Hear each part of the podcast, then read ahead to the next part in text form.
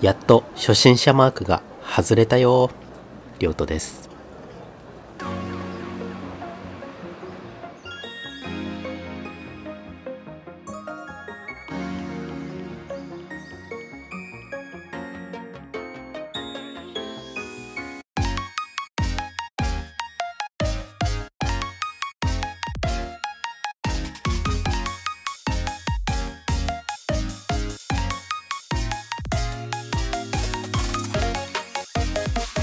私事ではありますがこの度ポッドキャストデビュー1周年を迎えました。ありがとうございます。いやーわっしょいわっしょい、えー、どうやら10月23日今日1年前の今日ポッドキャストで産声を上げたということらしいです。はい。ありがとうございます。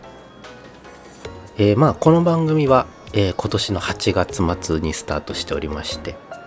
もう一つ別にローカルシティボーイズナイトという番組をやっているんですけれどもそちらを配信した初回日が10月23日2022年10月23日ということということです。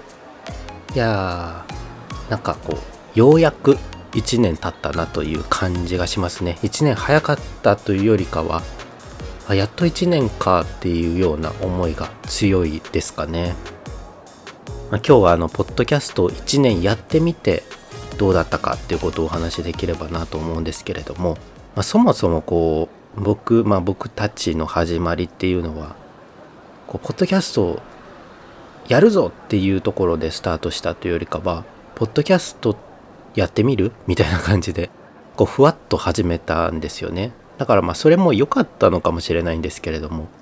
なんかポッドキャストでこうなっていきたいとかこういうことをやりたいみたいなことを明確にあんまり目標にせずにとりあえずなんか喋ってみて流してみようみたいな感じで始めたので最初の熱量がそこまで高くはなかったんですよね。なので後々こうやっていくうちにやりたいこととかが見えてきたかなというところはあるんですよね。もともとポッドキャストを聞いてたっていうのもあるんですけどなんかこう自分たちがその聞いてる番組のような存在になれるとかそういう想像は全くしてなくて誰が聞いてくれるんだろうっていうところからですよね。本当に最初始めた時は知り合いポッドキャストでの知り合いみたいな方が全くいない状態で始めたので徐々にこう聞いてくださる方が増えていく広がりを見せていくっていうところは本当にびっくりしましたね。最初配信してどうだったかな？なんかでも再生回数1ついただけでもわあみたいな感じ。自分たち以外の誰かが聞いてるっていうところの最初は喜びってよりかは不安？こんなの大丈夫？みたいな。なんか質もそんなに良くないし話の内容も大して面白くないし別に今もうすごく面白いことを言えてるっていう自覚はないんですけど当時はもっと何て言うんだろうなこう喋ることに対して慣れてなかったというのもあって大丈夫かな？聞いてくれてるけどどうどういうふうに思ってるんだろう？楽しい？みたいな そんな感じでしたよね。でツイッターを運用し始めてツイッターがやっぱり大きかったですよね。広がっていくのは。徐々にこう感想をありがたいことに初回の配信分からいただいてたと思う。で、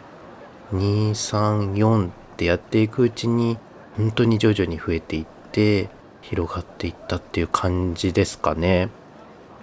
なんかこうまっさらなところから始めていったっていう感じは良かったかなと思いますね。あの、この番組は、あの、一人でやってる番組は、ありがたいことにローカルシティボーイズナイトから聞いてくださってるリスナーさんがそもそもいた上で始められたっていうところはあってだからもうすでにポッドキャストでの知り合い仲間リスナーさんもいた状態で始めることができたんですごくスムーズに始まったなっていうところはあるんですけどもう一つの番組に関してはまっさらなところから始めたのでだかその大変さとかその喜びみたいなのが感じれたのは良かったかなと今では思いますね。で本当に徐々に徐々にだけど広がっていく楽しさで自分たちも最初からバッてたくさんの方に聞いてもらう状態で始めなくてよかったなっていう徐々に徐々に増えていく中で自分たちの番組のクオリティみたいなのを上げていくことができたのがそのリスナーさんの数と一緒にこう比例していくっていう感じで、うん、成長できてたのも良かったかなとは思いますね。でこう変化、まあ、番組をやってみてのこの自分自身の変化っていうもので言うと、うん、一つはやっぱり声を聞くことですよね。そのそもそも自分の声を聞いて自分で編集するっていう作業が最初は苦痛で仕方なかったんですよね。もう恥ずかしいしそもそも声にコンプレックスがあった。聞いてるとそういう方ポッドキャスターさんに多いんですけどやっぱね自分の声聞くの変だし 昔よくさ自分のさ声をさ留守番電話で聞いたりとかカセットテープに引き込んだやつを聞いてみるみたいな恥ずかしいみたいなその気持ちをずっと引きずったままいてなんか自分の声聞きたくないなって思って最初はやってたんですよね。で実際話してみたのを聞いてうわこんな喋り方してんだとか聞き取りづらいなとかそういうのを感じながら編集していってでもやっぱりそこでもうちょっとこうしたら伝わりやすいかなとかあでも自分の喋り方ってこういうところはいいところがあるよなとかいい面も悪い面も知れてう行くうちに、まあ、声を聞くこと自体は全然慣れたし喋り方も当時よりかはなんか意識して喋れてるのかなっていうところはありますよね。まあ、そこがまずポッドキャストをする上で通る第一関門みたいな感じじゃないですかね皆さん。自分の声を聞くっていう作業が結構まあどうだろうなもう最近の子は慣れ最近の子？最近の子は慣れてるかもしれないねスマホで動画撮ったりするし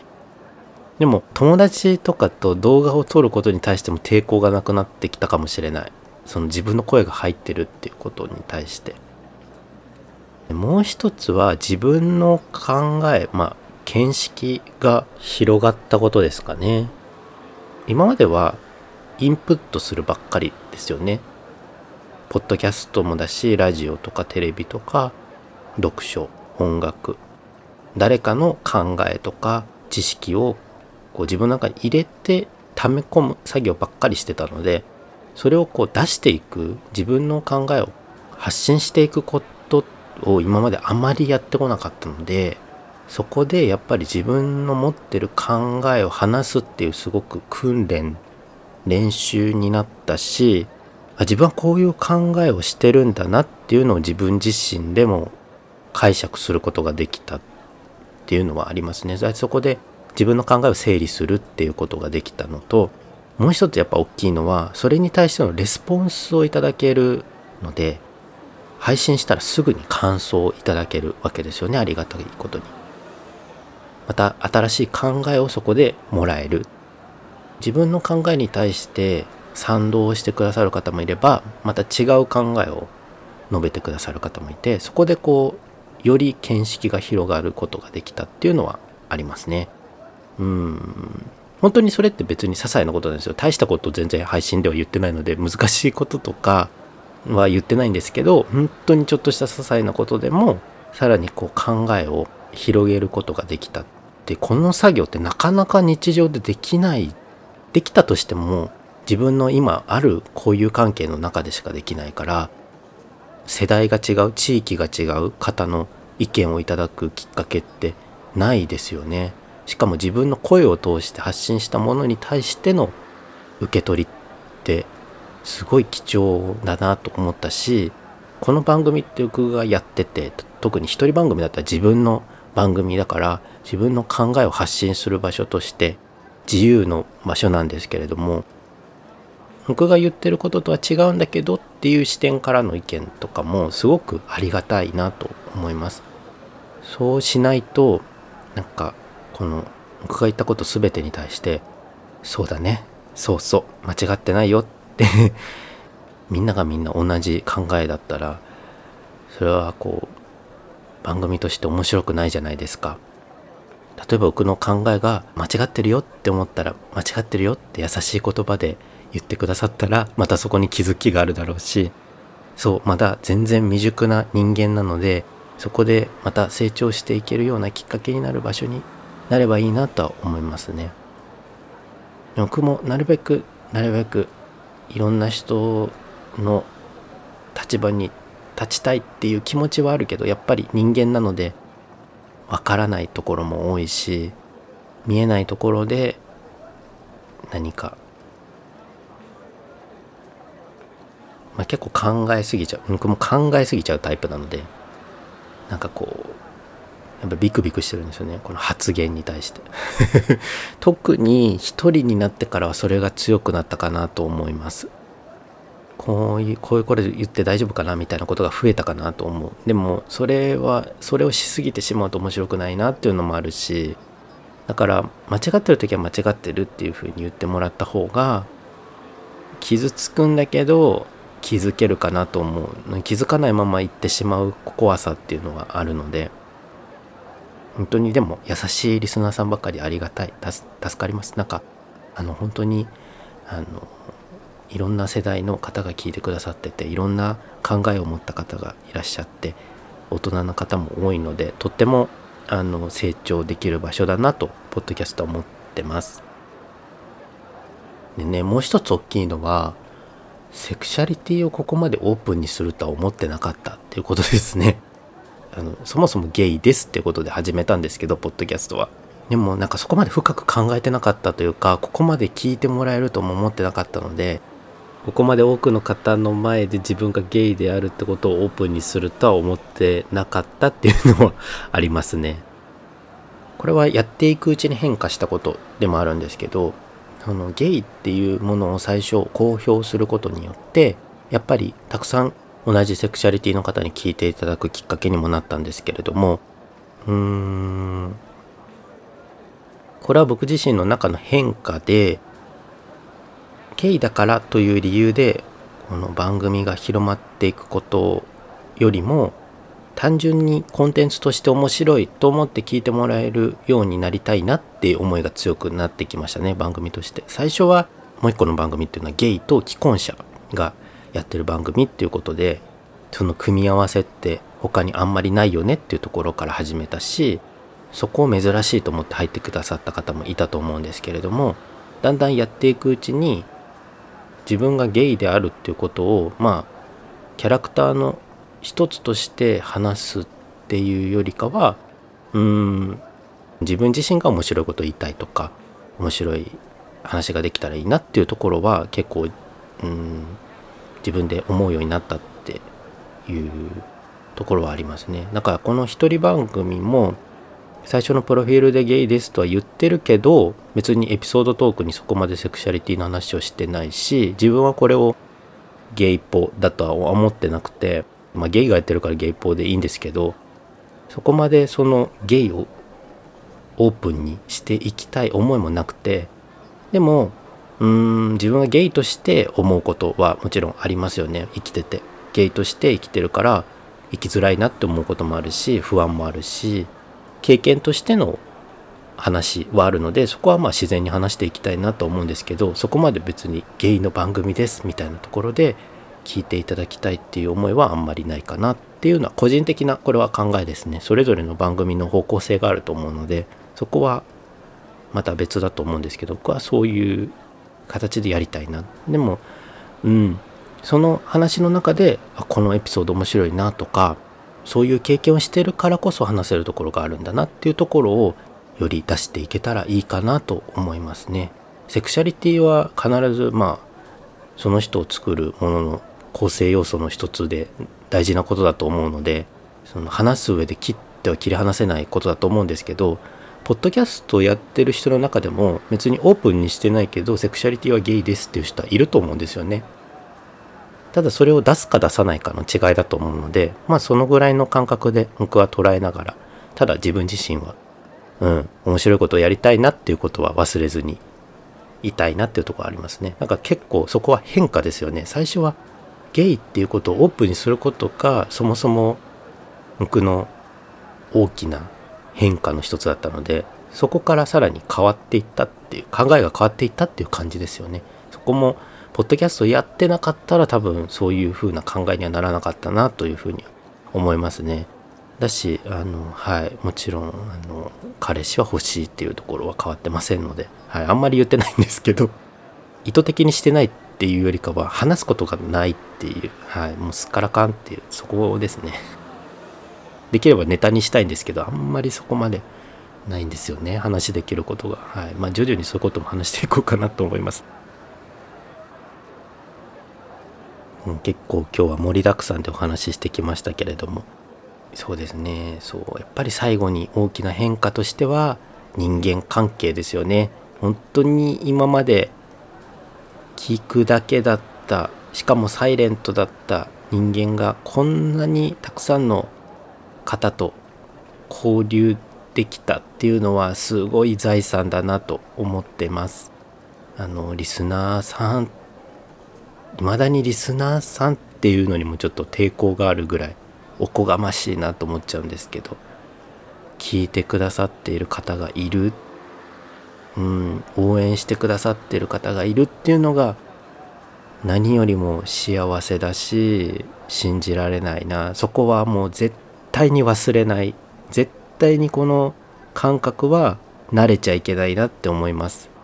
うんなんかこう本当に最初一人2人って増えていった時の喜びとかあここんだけの人が聞いてくれてるとかそういった感覚はもう絶対に忘れちゃいけないなというふうに肝に銘じております。これは1年2年3年4年経っても変わらないようにしたいし本当にありがとうございますっていう思いです。あとは、えー、ポッドキャスターの皆さん本当にあの日頃お世話になっております。あの自分が聞いてた番組が自分の番組を認知してくれてるとかしかも聞いてるみたいなのがもう本当にビクビクしてる。からそこはもう信じられないけど本当に優しい方々ばかりでとてもあのそうですね助けられております。ありがとうございます。この一人では絶対に完結できないのがポッドキャストなのであのいろんないろんな助けを借りながらやってこれたかなと なんかすごい優等生なちょっと根が真面目ですいません。ふざけが一切ないんですけど。はい感謝ばっかりです。1年ありがとうございました。そうあと今後のねこの番組の目標というかまあいろんなね目標あるんですけどあまり言わないい やあんまりその野望を言わないタイプなんですけど一つあるとしたらあの好きな番組はって聞かれた時のベスト5には入れるような番組にしたいなっていうのがあってあの好きな番組って言って真っ先に出てくるんじゃなくてなんか5番目ぐらいにあそういえば立体交差も面白いですねみたいな感じであの皆さんに出していただけるような番組にしたいなっていう風な思いが今はあります。はい。そうですね。まあそんな形で本当に1年ありがとうございました。今日結構喋りすぎてしまいました。すいません。あの、また愚痴と調味料が読めなかったごめんなさい。今週もう一回配信しようかなと思います。はい。ということで、2年目、えポッドキャスターとしては2年目。まあ、この番組はですね、まだ2ヶ月しか経ってないという、すいません、ペーペーでなんですけれども、はい、今後もどうぞよろしくお願いします。ね、あの夢っていうのがね、まあ、ベスト5に入るっていうことですけれどもその他もいろいろね今後やっていきたいこととか企画とかもまあいろいろ考えつつまあでも一人の限界も感じつつ皆さんの力を借りながらやっていきたいなと思います。え国会議員かなんかなの？なんか 選挙前なのかな？はい、すいません。ということで、えー、今後もよろしくお願いします。はい、この番組に対しての感想は、ハッシュタグ立体交差にカタカナのポをつけて立体交差ポでお待ちしております。番組のフォロー、そして、あの、レビュー、星の方も皆さん、あの、お暇な時にポチッと押していただければ助かります。お便りも各種募集しております。えー、今ね、企画、強化企画、1年後の番組お便りをくださいという企画もやっております。詳しくは概要欄の方、ぜひお読みいただいて応募いただければと思います。あの皆さんで作っていく番組にしたいなと思ってます。はいということでまた次回お聴きいただければ助かります。では皆さんに良き出会いがありますように。さよなら。バイバーイ。